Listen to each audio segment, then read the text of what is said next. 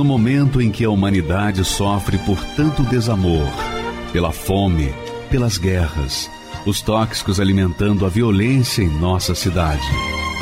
Esta emissora traz até você momentos de amor, paz e alegria, através de um programa feito com carinho para o seu coração.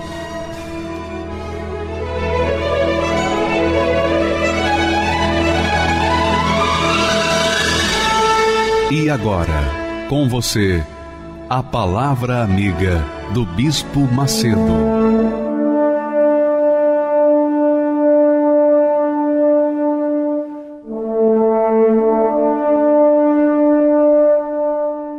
Olá, meus amigos. Que Deus abençoe a vocês todos e fazendo-os entender a sua voz, a sua palavra, discernindo os pensamentos dele para que você possa aplicar os seus, colar os seus pensamentos com os dele e extrair o melhor desta vida, o melhor desta terra.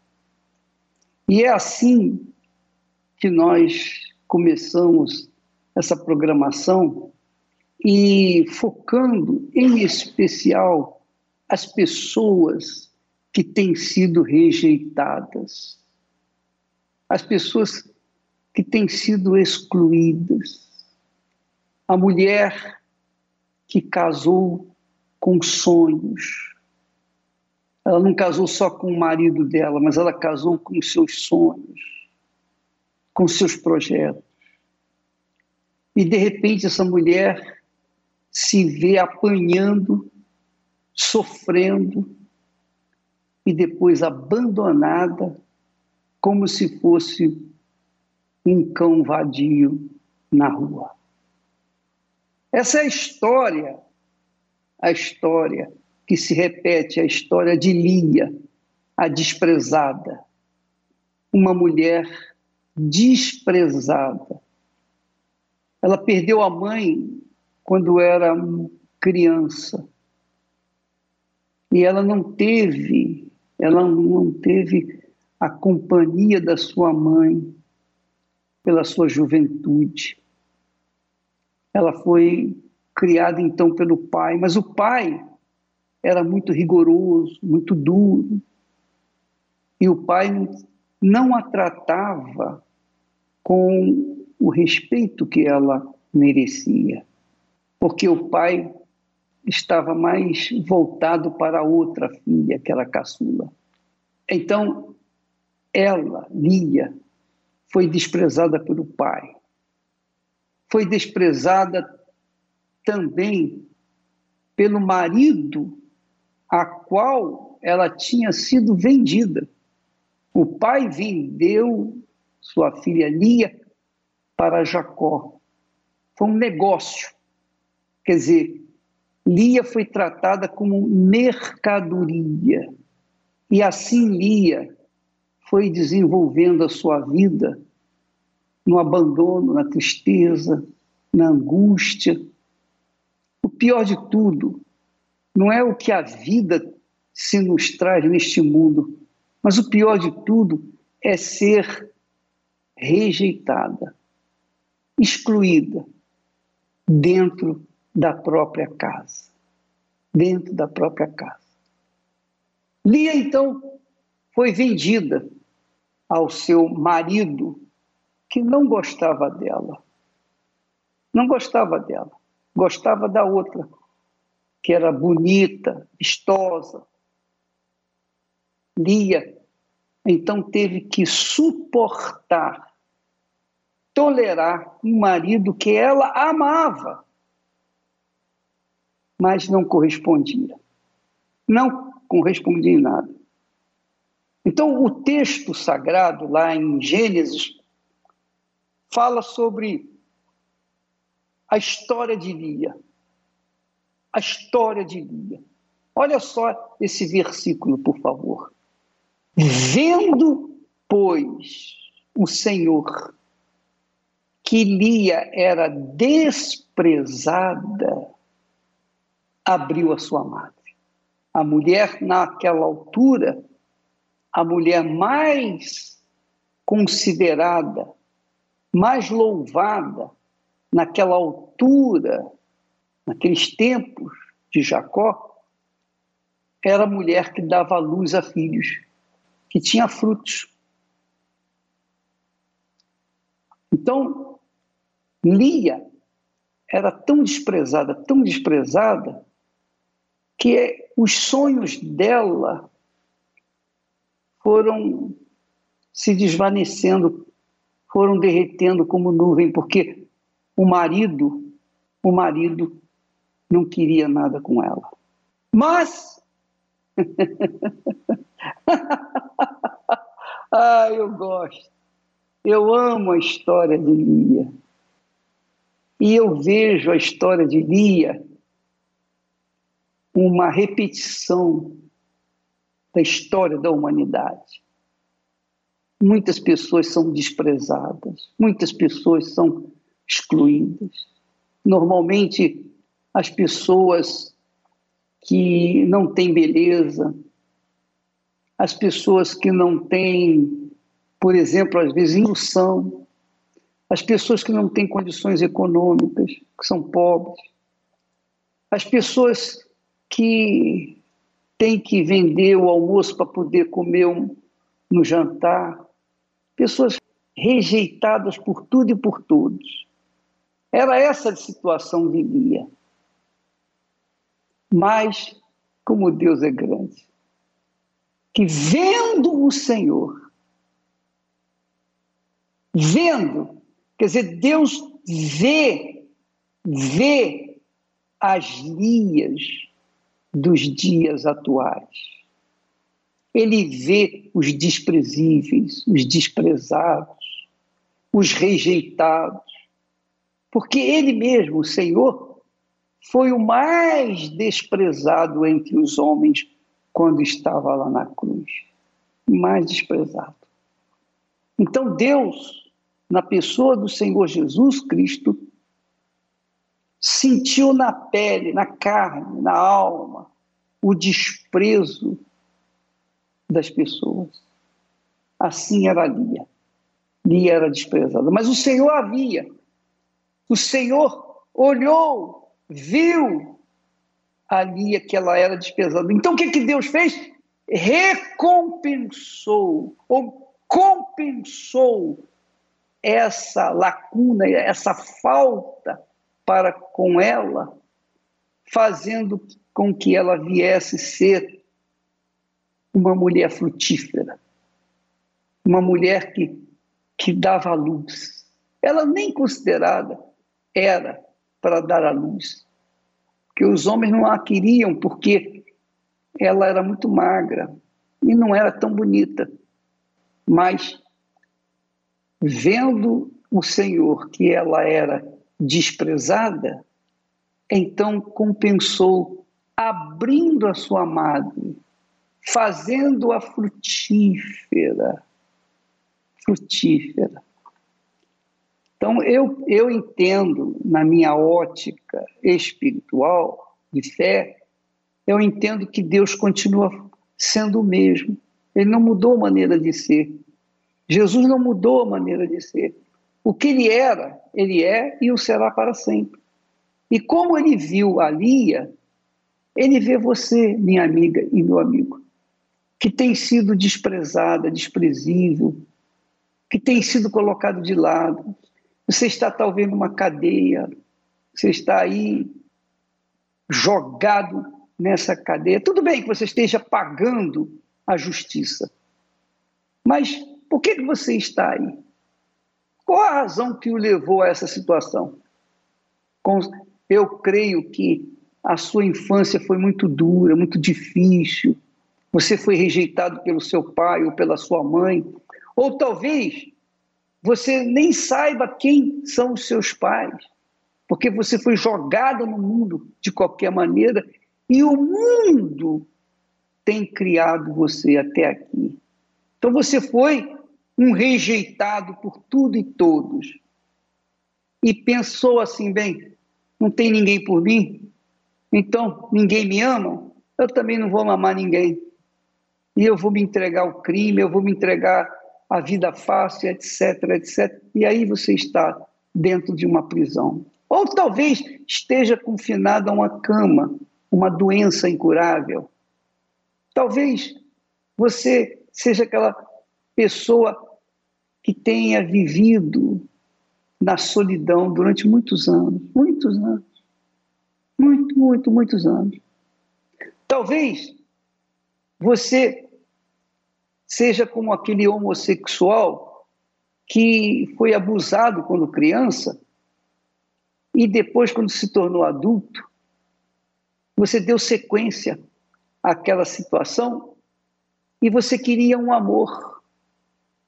Mas aí, não tendo o amor de mãe, de ninguém, você aceitou o amor de homem. E aí você começou a viver com um e foi excluído, foi jogado fora, passou para viver com outro. Você nunca foi levado a sério. Quem quer que convivesse com você o desprezava depois de algum tempo. Você tem sido rejeitada ou rejeitado. Você tem sido excluído. E você está me assistindo nesse momento, está passando um filme na sua cabeça. Você deve estar falando, é, o bispo tem razão. A minha vida é uma vida de desgosto. Eu vivo nessa depressão, nessa tristeza imensa. Não sei o que será de mim amanhã, porque hoje é terrível e eu tenho vivido uma vida terrível até aqui. O que, será de mim amanhã? Só pioram as coisas. Mas diz o texto sagrado que o Senhor viu Lia. O Senhor viu Lia. E porque ela era desprezada, porque ela vivia sem ninguém por ela, então o Senhor compensou essa situação abrindo-lhe a madre e trazendo trazendo o Senhor Jesus no fundo, no fundo da sua madre. Porque Lia veio a dar luz a filhos por um marido que não a queria, por um marido que a desprezava. Mas esse marido viu que a, a amada Raquel não me dava filhos. Então tinha alguma coisa errada com a Raquel. Mas essa que ele havia desprezado foi justamente a que Deus escolheu para ele. E é interessante você notar que logo após esse texto, esse texto que você está lendo aí, os textos que vem a seguir mostram como era o coração de Lia, como era a fé de Lia. Porque logo em seguida fala que depois que Deus abriu a madre dela, olha só, diz o texto que concebeu Lia. Imediatamente depois que o Senhor a viu, abriu a sua madre, Lia concebeu e deu à luz um filho e o chamou Ruben. E porque ela era temente a Deus, ela considerou o Senhor em primeiro lugar. Porque o Senhor atendeu a minha aflição, por isso agora me amará o meu marido. Quer dizer, ela esperava que fosse amada pelo marido, porque ela havia dado à luz um filho. Então, Lia deu o nome de Ruben, ligando a sua aflição, a sua dor ao Senhor. O Senhor atendeu a minha aflição. É isso que quer dizer Rubem. O Senhor atendeu a minha dor. Aí depois, imediatamente, o versículo seguinte diz: E concebeu outra vez e deu à luz um filho, dizendo: Porquanto o Senhor ouviu que eu era desprezada, e me deu também este, e o chamou de Simeão. Quer dizer, sempre unindo a sua dor e honrando o Senhor com a sua fé, considerando o Senhor como o seu, digamos assim, entre aspas, o seu marido. Olha só. Em seguida, novamente ela tem mais um filho e concebeu essa terceira vez e concebeu outra vez a terceira e deu à luz um filho, dizendo: agora este ou esta vez o meu marido se unirá a mim. Ela esperava o amor do marido, porque três filhos lhe tenho dado. Ela esperou isso e por causa do terceiro filho que ela levou em consideração a sua fé, seu temor a Deus, então ela deu o nome de Levi. Levi veio a ser o pai dos levitas, dos sacerdotes na história de Israel, da nação de Israel. E como se fosse pouco, novamente, e concebeu outra vez. Veja que ele fala assim, o texto sagrado refere-se a outra vez, outra vez, outra vez. Quer dizer, foi uma atrás da outra, um filho atrás do outro. E concebeu outra vez e deu à luz um filho, dizendo: Esta vez eu não vou colocar o nome do meu filho como uma pessoa que viesse unir a minha fé com Deus. Não. Dessa vez eu vou louvar o Senhor. eu vou louvar, eu vou agradecê-lo. Por isso chamou o seu, o seu menino de Judá. Judá é a tribo que deu origem ao Filho de Deus, o Senhor Jesus Cristo, e cessou de dar a luz. Veja que a sequência de fatos mostra a grandeza, a grandeza da misericórdia de Deus, da compaixão de Deus, da visão de Deus para com os desprezados, os desprezíveis, que talvez seja você, talvez seja a sua situação.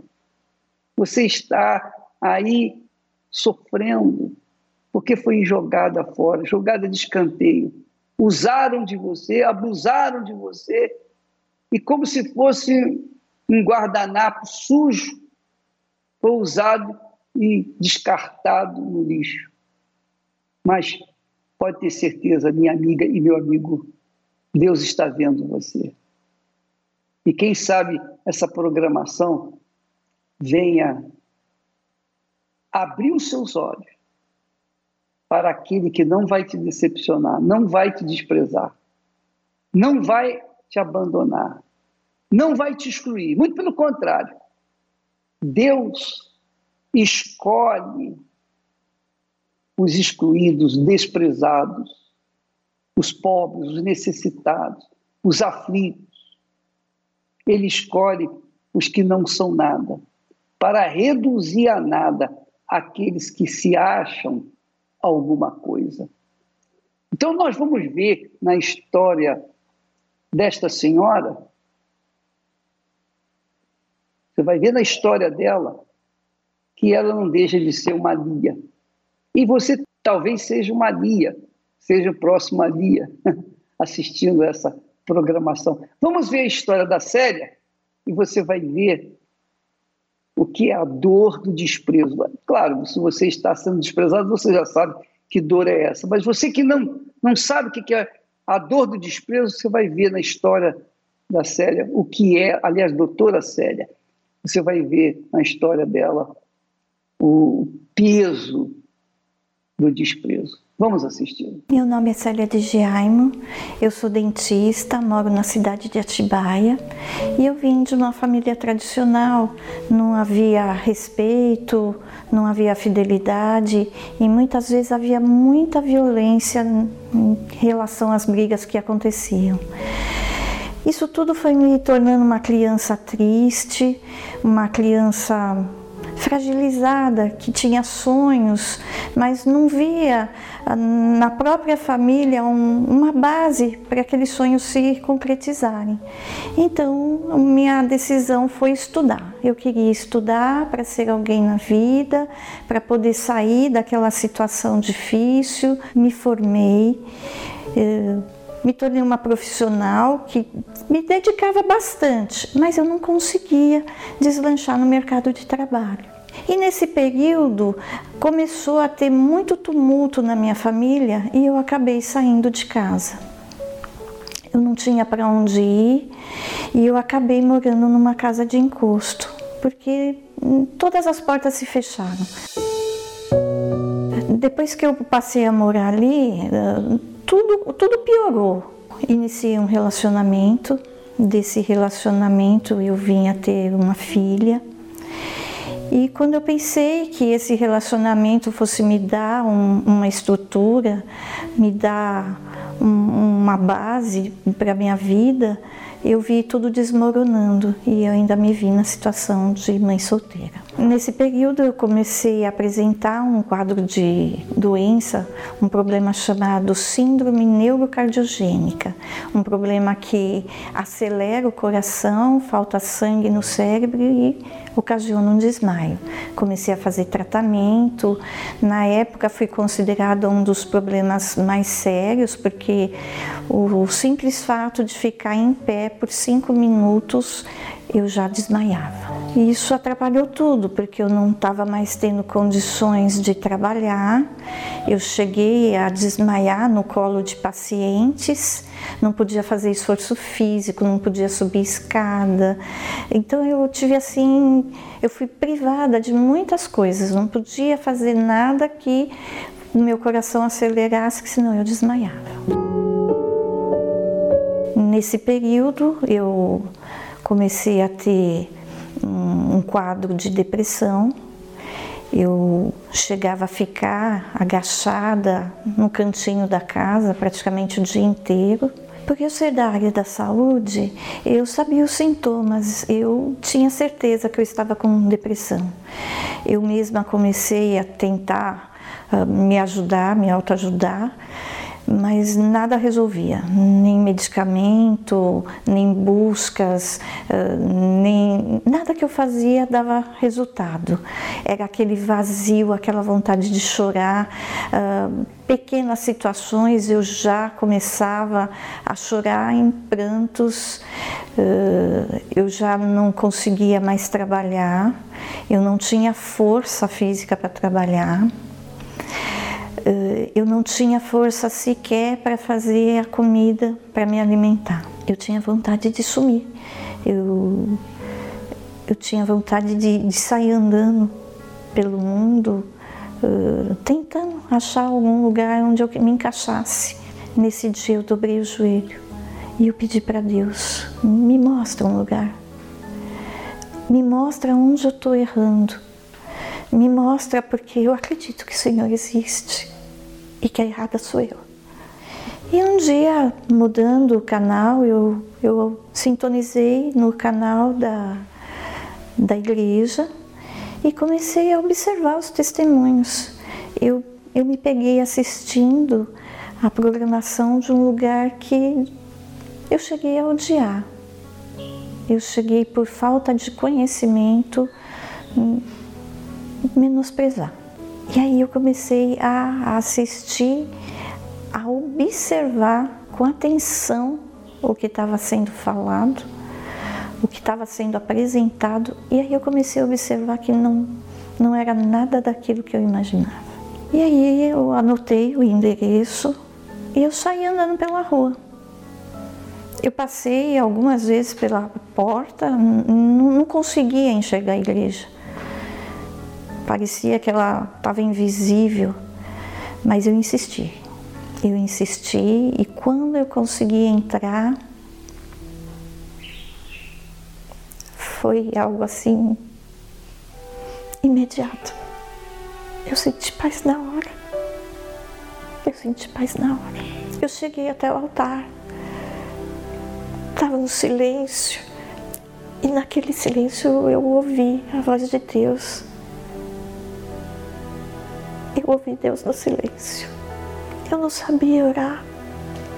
Eu fiquei pensando, imaginando. O meu diálogo com Deus era, era mental. Eu, eu não sabia como falar com Ele, mas eu percebi que Ele estava ali. Nesse dia eu saí da igreja, eu saí com a certeza que eu tinha encontrado o lugar certo, porque era uma paz tão grande.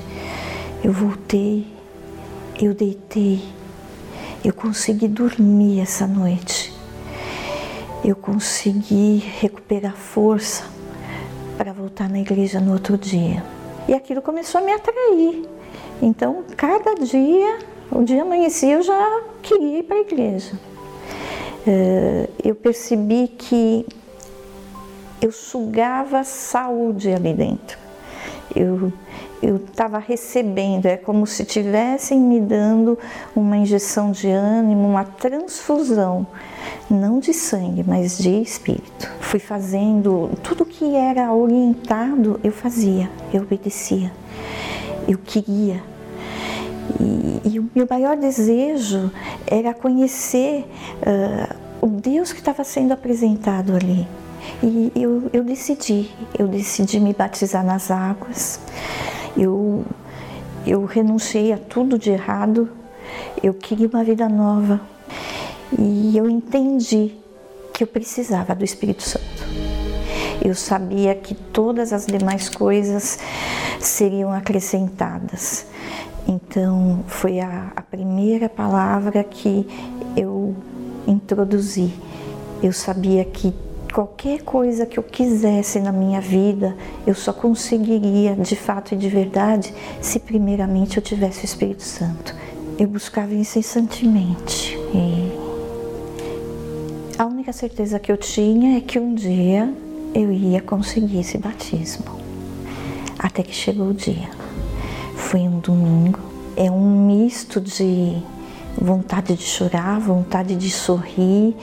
Nesse dia mais do que esse sentimento de alegria, era a certeza, certeza dentro de mim que o Espírito Santo estava comigo, que eu nunca mais ia estar sozinha. Era a certeza, era uma certeza dentro de mim que o Espírito Santo estaria comigo, me direcionando, me orientando, me amparando, me protegendo eu queria transbordar, ter mais, mais, mais. Eu recebi tudo o que eu precisava, eu recebi força, recebi ânimo, recebi saúde, disposição, alegria. Eu recebi intrepidez para falar desse espírito, essa força uh, me fez começar a a buscar almas. Depois que eu recebi o Espírito Santo, ah, como é uma promessa, as demais coisas começaram a ser acrescentadas na minha vida. É, começou pela saúde. Hoje eu tenho uma saúde que me possibilita ah, sair evangelizando. Hoje eu tenho meu próprio consultório. Profissionalmente eu tenho muito mais capacidade do que eu tinha. Eu com o Espírito Santo eu me senti completa. Eu eu estava de bem comigo. Posso dizer que eu me amava. Eu me amo. E eu me vi aos 54 anos realizando um sonho, o sonho de toda mulher que é se casar, se casar de branco, com toda a família do lado, a família que lá atrás estava destruída, ali assistindo mais uma vitória, uma vitória que o Espírito Santo me proporcionou. E hoje eu me sinto a pessoa mais realizada, a pessoa mais rica, a pessoa mais poderosa, porque eu tenho o Espírito Santo, porque não existe tesouro maior nessa terra. O Espírito Santo é tudo. É tudo. sem o Espírito Santo, eu não tenho mais força para viver. Ele, ele é que me dá toda, todo o suporte para enfrentar todas as lutas, todas as dificuldades. Não trocaria por nada no mundo,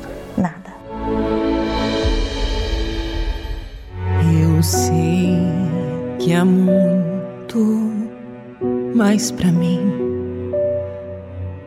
Caminhos que eu não conheci, mas sei que a fé me mostrará,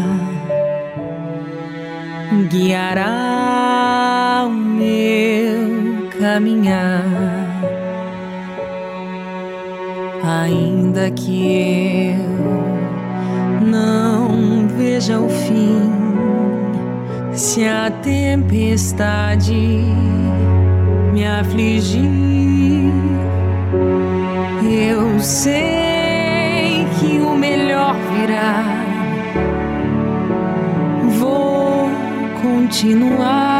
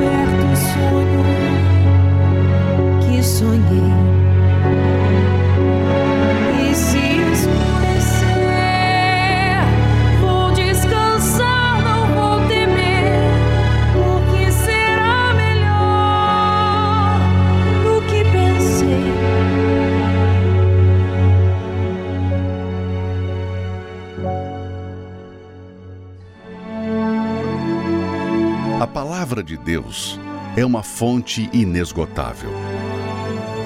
Quem se interessa em beber desta água descobre que nela está tudo o que se precisa para ter uma vida feliz e completa. Ela é a bússola que nos guia, a arma que nos protege. Quando oramos, falamos com Deus, mas quando abrimos a Bíblia, é Deus quem fala com a gente. Os seus pensamentos promovem uma mudança na nossa mente e nos faz enxergar com os olhos da fé, contrariando medos e dúvidas. Nesta quarta-feira, iremos nos aprofundar no estudo dessa palavra e extrair ensinamentos que nos farão fortes para vencer as nossas guerras. Escola da Fé Inteligente, às 10, 15 e às 20 horas, no Templo de Salomão, Avenida Celso Garcia, 605, Brás, e em todas as igrejas universal do Reino de Deus. Meu nome é Ivanildo Vale, tenho 49 anos, sou de Belém do Pará. Meu pai era um militar, então uma pessoa muito rígida. E assim, eu fui criado num clima de, de, de violência, né? ele me me batia muito. E aquilo foi crescendo dentro de mim um, um, um ódio, né? Umas duas vezes tentei, pensava em tirar a própria vida dele também. Mas o que acontece? Como eu não, não tinha aquela coragem de fazer aquilo com alguém da minha família, então eu comecei a, a colocar para fora a minha violência na, nas ruas, né? Aonde criasse um clima, eu partia para a violência e, e, usava de qualquer artifício, né? Eu falo para as pessoas, às vezes a pessoa dizia assim, ele usa droga? Não, nunca usei droga. Eu bebia, mas, assim, eu, o maior vício era, era ser violento, agredir as pessoas, furar, cortar, atirar. Então, isso foi me levando a fazer parte de, de grupos também que, que causavam a violência. Tinha um grupo que eu fiz parte que, que se chamava é, Carecas do Norte. Migrei para uma, uma gangue que se chamava em Belém também. Tinha uma gangue que era muito violenta, as pessoas todos temiam e, e fiz parte dela. Aí um dia um, um, um amigo me convidou para ir na torcida, que era a torcida em Belém do Pará, né? E lá eu, eu comecei a me envolver com pouco tempo, um pouco tempo mesmo na torcida, eu já estava comandando aquela torcida. Me tornei presidente da torcida, fiquei durante 10 anos na torcida, à frente da torcida. Então, assim, a, a, a pessoa disse, ah, um componente ele é violento. O presidente tem que ser o dobro. Aquilo me chamava a atenção, de estar tá envolvido na, na, na, violência, de medir força. Então, causava um respeito, causava também um, um, um terror para as pessoas. As pessoas sabiam quem era o Ivanildo, fazia questão de mostrar para as pessoas quem eu era e o que eu poderia fazer com qualquer pessoa. E assim eu vivi 10 anos daquela, na frente daquela torcida. Até cheguei a ser preso várias vezes, várias vezes meu pai foi me tirar da, da delegacia. Às vezes até o delegado olhava assim, meu pai, como assim? Seu pai é um militar e você é assim, desse jeito, mas ninguém sabia o conflito que eu convivia dentro de casa, né? Então, assim, quando foi um escândalo, né, pro meu pai, porque até então ele foi lá, me tirou nesse dia da, da, da delegacia, mas não sabia que a imprensa tinha ido lá filmar. Por quê? Porque a gente fazia questão de mostrar a torcida. A pessoa dizia assim: você tinha camisa? Eu não tinha camisa de clube, do clube. Eu tinha camisa da torcida. Eu vivia a torcida. Dizia para as pessoas: eu sou da torcida, não sou do clube. Eu acompanhava também jovens com a mesma situação, mesmos conflitos dentro de casa. Então eles tinha jovens que diziam assim: quando eu ficar maior, eu quero ser que nem você. Aí eu ficava pensando: pô, mas eu não quero ser assim. Ao mesmo tempo que eu colocava tudo aquilo para fora, eu não queria ser assim. Quando, quando eu olhava para mim, eu já tinha feito, mas assim, eu não, eu não, tinha controle daquilo. Aí eu ficava pensando, o que é que eu vou falar para ele? Que eu, que eu não queria ser assim? Quer dizer, eles tinham eu como um exemplo, tipo assim, aonde ele chegava, não... Ninguém, ninguém encostava. Poderia vir quantos, quantos viessem, ele, não, ele estando com a gente é, é diferente. Mas assim, eu não tinha força também para parar com aquela vida. Né? E aí foi prisão preventiva decretada, confusões em cima de confusões em tudo que é lugar. E aí eu andando uma vez pela, pela rua, perto lá da uma, uma localidade lá em Belém, eu encontrei uma amiga minha, que era da torcida. E ela tinha sumido da torcida. Eu disse, rapaz, eu não vi mais a menina. Eu disse, ah, ninguém viu. Ela sumiu. E eu encontrei com ela. E eu fui falar com ela, já olhei e achei ela diferente. Aí eu disse, ah, o que aconteceu com você? Eu disse, não, primeiro eu quero saber o que está acontecendo contigo. Ela me mostrou a foto no jornal. Eu disse, olha, eu não, eu não sei te explicar, eu não sei o que está acontecendo mais com a minha vida, cara. Eu não consigo mais controlar, conter o que o que o que está dentro de mim, sabe? Assim, eu expliquei para ela. Ao mesmo tempo, eu não quero ser assim, mas eu não consigo. Ela disse assim. Eu me lembro como fosse hoje. Ela falou para mim. Ela já era obreira da igreja. Ela disse, Vanildo, você tem um coração muito bom. Ela disse para mim. Só que o mal tem trabalhado na tua mente para você ser essa pessoa que você tá, é hoje. Vem na igreja aqui. Aí eu disse para ela, na, na igreja, mas qual igreja? Aí se eu tô aqui na igreja universal. Aí eu digo, não, não acredito. Na igreja universal, mas pô, tinha todas as igrejas para você ir. Pô. Por que a igreja universal? Ela disse, porque eu encontrei uma paz que eu não encontrei em lugar nenhum. E eu disse, eu digo, é, dá para perceber, você tá diferente, tá um semblante diferente e tudo. Aí disse, tá, qual o dia? Ela disse, sexta-feira à noite. Não, mas sexta-feira à noite não dá. Pô. Ela, por que sexta-feira não dá? Porque sexta-feira é o dia de eu sair, né? É o dia de eu estar com os amigos e tudo, né? Pra ir beber. Ela disse, é, mas aí tu decide, né? Porque tu tá com esse conflito e eu tô te dando uma ideia para você mudar o conflito. Então, como a gente era muito amigo, eu disse, tá bom, eu vou sacrificar essa sexta e eu vou vir na igreja contigo. E aí chego na igreja é um espanto para mim, né? Porque eu vi o bispo ali entrevistando mais sete pessoas que tinham passado mal na reunião e eu fiquei olhando assim, como assim? Eu, eu no meu pensamento, se eu partir para cima desse homem aí, eu, eu, eu vou bater muito nele, né? Porque eu via que ele era inferior, mas em compensação ele tem uma força é, interior, né? Uma força dentro dele que é superior à minha. Aí ela veio, depois da reunião, disse assim: é, você. E aí, gostou da reunião? Disse, Gostei muito. E olhando para o bispo, né, atendendo as pessoas no altar. Eu disse: Agora eu te pergunto, o que é que eu faço para ter o espírito que esse homem tem? Ela me olhou assim. Cara, é muito forte, você vai mudar de vida. Disse, e é isso que eu quero. Comecei a vir nas correntes, né? me esforcei, porque eu sei que não era fácil, as pessoas, todo mundo, e assim, indo na torcida ainda. E eu levava a Bíblia, eu me lembro que se fosse hoje, eu levava a minha Bíblia dentro de uma sacolazinha de papel, aí entregava e deixava com, com o diretor da torcida, guarda isso aí para mim. Aí ele, que isso aí? Uma Bíblia. Bíblia? Você tá louco? Tá com Bíblia agora? Onde você tá indo? Tô na igreja universal. Não, agora você tá louco mesmo, cara. Aí eu disse, eu tô me sentindo bem, eu tô uma semana que eu dormia. Eu tô uma semana sem beber, uma semana sem, sem bater em ninguém, sem cortar em ninguém, sem furar em ninguém. Uma semana que eu durmo em paz. Eu, eu vou continuar indo. Ele ficou me olhando. Disse, eu estou sentindo que a torcida vai te perder. Eu disse, eu estou me perdendo e ninguém está nem aí. porque, tipo assim, eu estava me perdendo, porque quem é, quem é me livrar das pessoas que queriam me matar? Me batizei nas águas, né? comecei a vir nas reuniões, quarta, sexta-feira, domingo. Eu tinha a palavra, então eu vou largar tudo para te servir. Fui embora.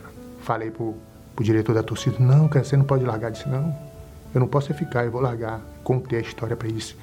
Como assim, cara? Eu percebi que você estava estranho hoje. Mas estava dentro de mim aquela sede, que eu quero ter o espírito daquele, daquele homem que está ali. Eu não posso sair daqui, eu não posso sair daqui sem ter esse espírito. Porque se eu sair daqui sem esse espírito, eu vou ser uma, uma presa fácil lá fora. Então eu comecei a colocar força nessas reuniões de, de quarta-feira, de domingo. Então chegar num domingo, num propósito que, que foi feito né, na igreja, me arrumei tudinho, eu mesmo passei, até minha, a minha irmã, minha mãe disse, que é isso? Está passando toda essa roupa com o maior cuidado, não sei o que é isso. Eu vou encontrar alguém especial. Eu saí de casa certo que eu ia encontrar alguém especial. Encontrei Deus naquela reunião. Eu me lembro, cheguei, cheguei até um pouco tarde, né? Tudo se aconteceu naquele dia para não chegar naquela reunião. Aí o obreiro disse assim, ah, não tem mais lugar lá na frente. Eu disse, tem sim, eu vou lá para frente. E passei pelo obreiro, ficou olhando, fui embora lá para frente. Tinha um lugar na frente. Eu digo, Deus guardou esse lugar para mim, é aqui eu vou ficar. E ali eu tive meu encontro com Deus. Eu assim, nasceu logo um desejo de ir para dentro dos presídios, porque eu via que o mal queria me colocar dentro da, das grades, né? Da grade, me, me aprisionar mesmo. Eu já estava aprisionado espiritualmente, agora ele queria me aprisionar fisicamente. Só que, que eu cheguei até Deus e Deus chegou até mim.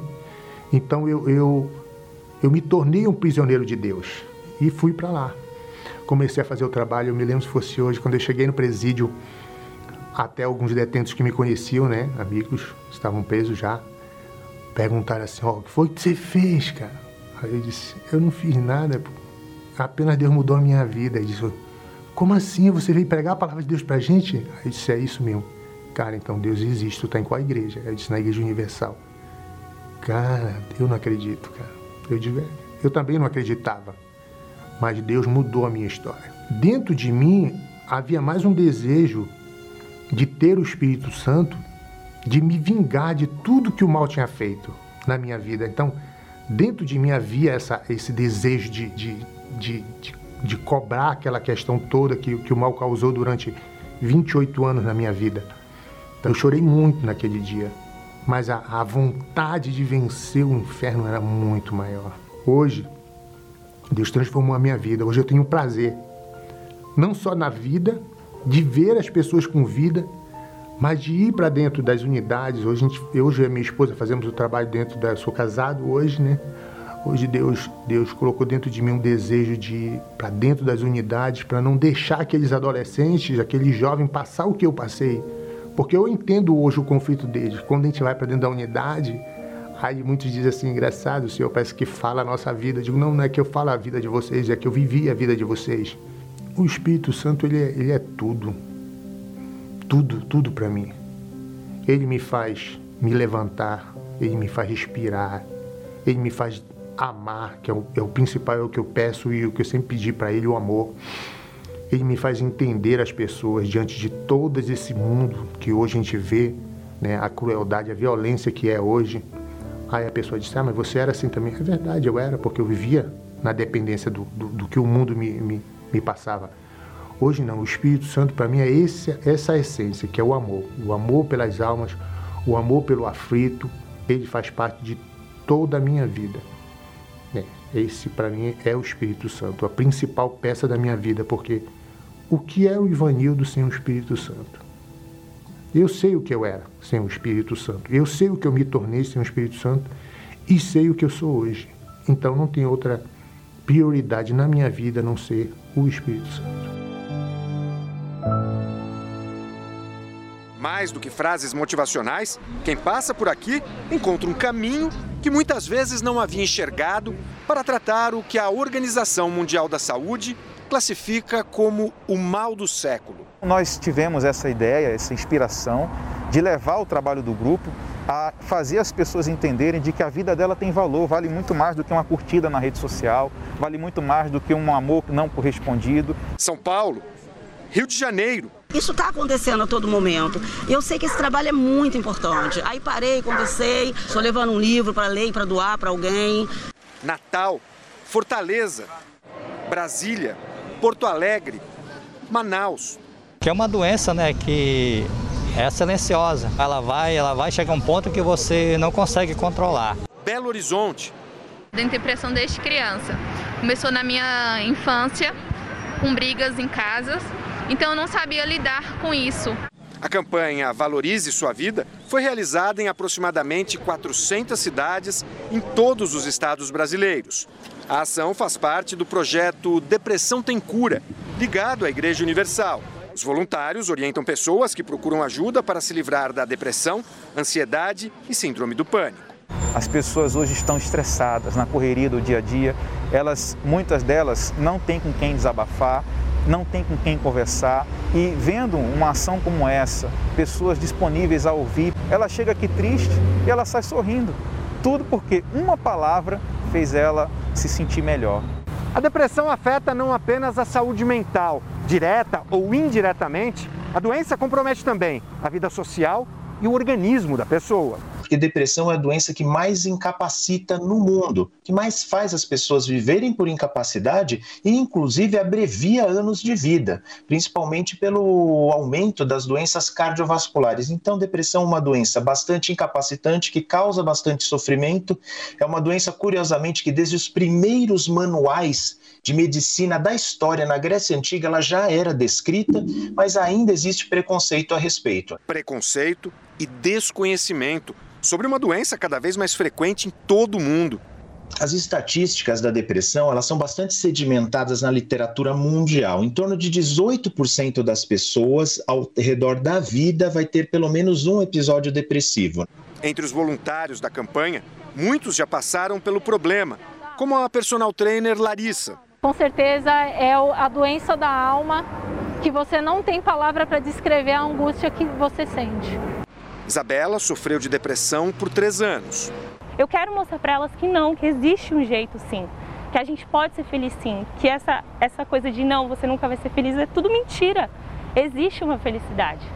Agora elas ajudam quem enfrenta o mesmo tormento. As pessoas que se interessam pelo projeto preenchem uma ficha e depois recebem acompanhamento virtual e presencial. Muitos têm o primeiro atendimento ali mesmo na rua para dar uma palavra de apoio, uma esperança. Música para os ouvidos de quem precisa.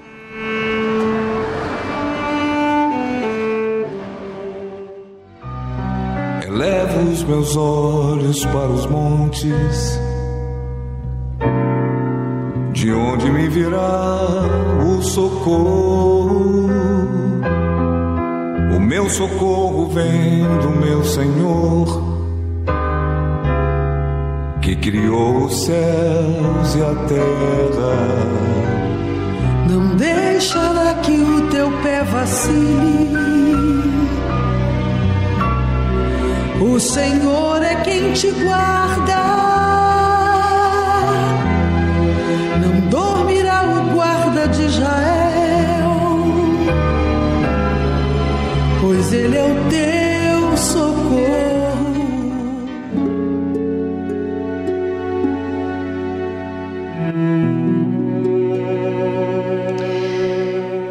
O Senhor não despreza ninguém. Apesar das muitas decepções que esta pessoa sofreu ou ocasionou na vida dos seus familiares, conhecidos, amigos, o Senhor ainda assim não o desprezou mas falou com ela, falou com ele, com todos nós, através da tua palavra, que é viva. O Senhor não desprezou a Lia, mas viu o seu desprezo, a sua dor, a sua humilhação, a sua depressão e a fez feliz, realizada, a exemplo dos casos verídicos aqui exibidos, meu Pai.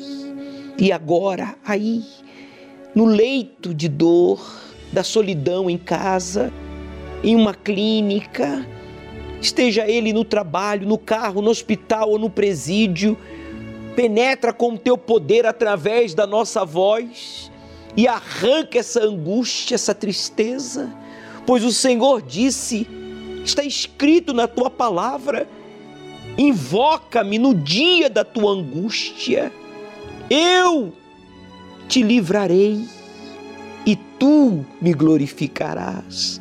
Invoque, amigo, não fique calado. Abra sua boca, rasgue o seu coração, expressando a sua tristeza, a sua depressão, a sua preocupação, o seu medo, o que seja. Ouça, meu Pai, ouça agora a oração de todos que invocam o teu nome, Jesus, pois o Senhor prometeu que aquilo que pedíssemos ao Pai em teu nome, crendo o Senhor nos daria. Então agora, agora, agora, essa pessoa receba luz, seja livre aí agora da opressão, da perturbação psicológica, emocional, esse pensamento de morte, de abandonar a família, de deixar tudo e fugir. Aproxime-se do seu televisor, levante-se desta cama, deste sofá, coloque a sua mão sobre a minha mão, pois a mão do Altíssimo chega à sua cabeça.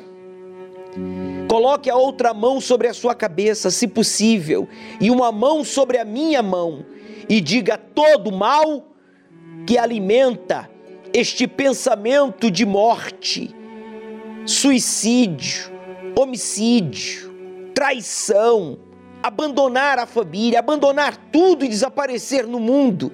Diga todo mal, diga em o nome de Jesus,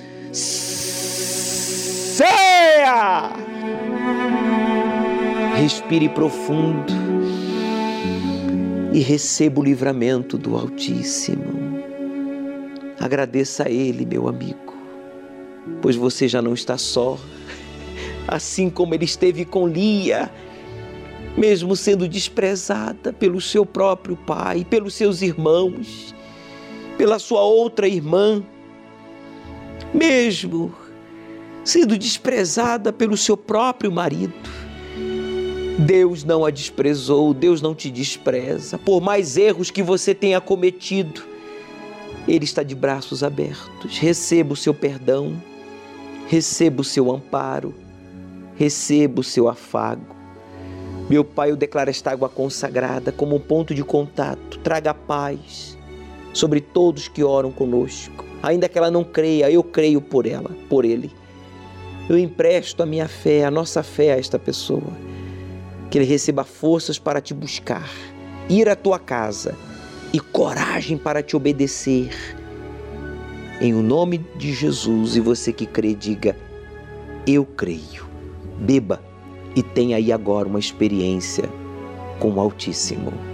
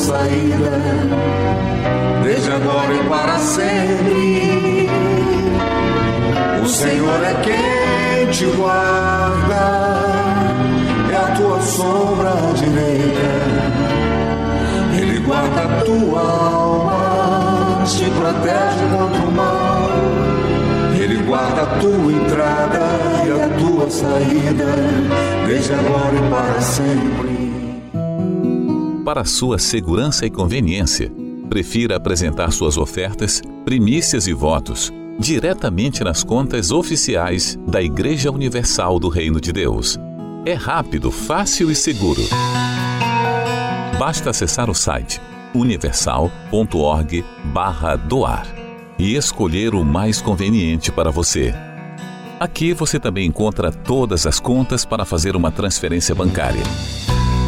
Pelo Pix. No aplicativo do seu banco, escolha a opção E-mail. Digite a chave doar@universal.org e coloque o valor. Confira primeiro se aparece o nome da Igreja Universal na tela de confirmação. E pronto. Pelo aplicativo da Igreja Universal no seu smartphone ou tablet, clicando na opção Doações e seguir as instruções. Depois, não esqueça de apresentar o comprovante no altar ou enviá-lo pelo WhatsApp 11 2392 6814. Acesse agora universal.org/doar e veja como é fácil. Quero agradecer a todos os proclamadores do telhado, a todos os patrocinadores, inclusive a você que está sendo tocado por Deus aí agora para patrocinar esta programação, fazendo a sua doação por transferência. É uma forma segura, prática e mais acessível para todos. Quero agradecer porque, através do seu patrocínio, vidas, famílias estão sendo salvas e abençoadas. O Senhor Jesus disse assim está escrito no Evangelho de Lucas, capítulo 6, versículo 38. Depois você lê na sua Bíblia, Evangelho de Lucas, capítulo 6, versículo 38. Disse Jesus: Dai e ser-vos-á dado. Boa medida, recalcada, sacudida e transbordante, disse ele. Quando você tem a iniciativa de dar, então você está se capacitando ou você está capacitado, estará apto também para receber. Não vai lhe faltar. Você terá sempre o suficiente para si, para os seus e para continuar patrocinando a obra de Deus. Eu quero também que você saiba que nós estamos na semana do aconselhamento familiar, aqui no Templo de Salomão, com as portas abertas ao público, manhã, tarde e noite após cada reunião, antes e após cada reunião, nós estamos realizando esse atendimento em favor dos familiares que precisam de orientação. Então você pode levar um familiar à Universal aí no seu estado, ainda hoje, para ser então atendido pelo bispo, pelo pastor, pelos auxiliares, obreiros que estarão ali em prontidão, em um plantão espiritual de aconselhamento. Você sabe que uma orientação à luz da palavra de Deus pode resolver o problema que este ente querido seu está enfrentando, seja ele de depressão, vícios, problemas financeiros, de saúde ou familiar, e evitar muitos outros, porque a palavra de Deus, ela nos dá a fé, o poder, a capacidade de vencer o problema, como também aprender, aprimorar a nossa fé, a nossa inteligência, a nossa educação para evitar muitos outros. Aqui no Templo de Salomão e em todos os templos da Universal. Para mais informação, você pode ligar para a central de atendimento 3573 3535 0 operadora 11. Aceite o desafio de obedecer ao Deus vivo e ele transformará a sua vida. O Senhor é quem te guarda a tua sombra direita. Ele guarda a tua te protege é contra o mal. Ele guarda a tua entrada e a tua saída. Desde agora para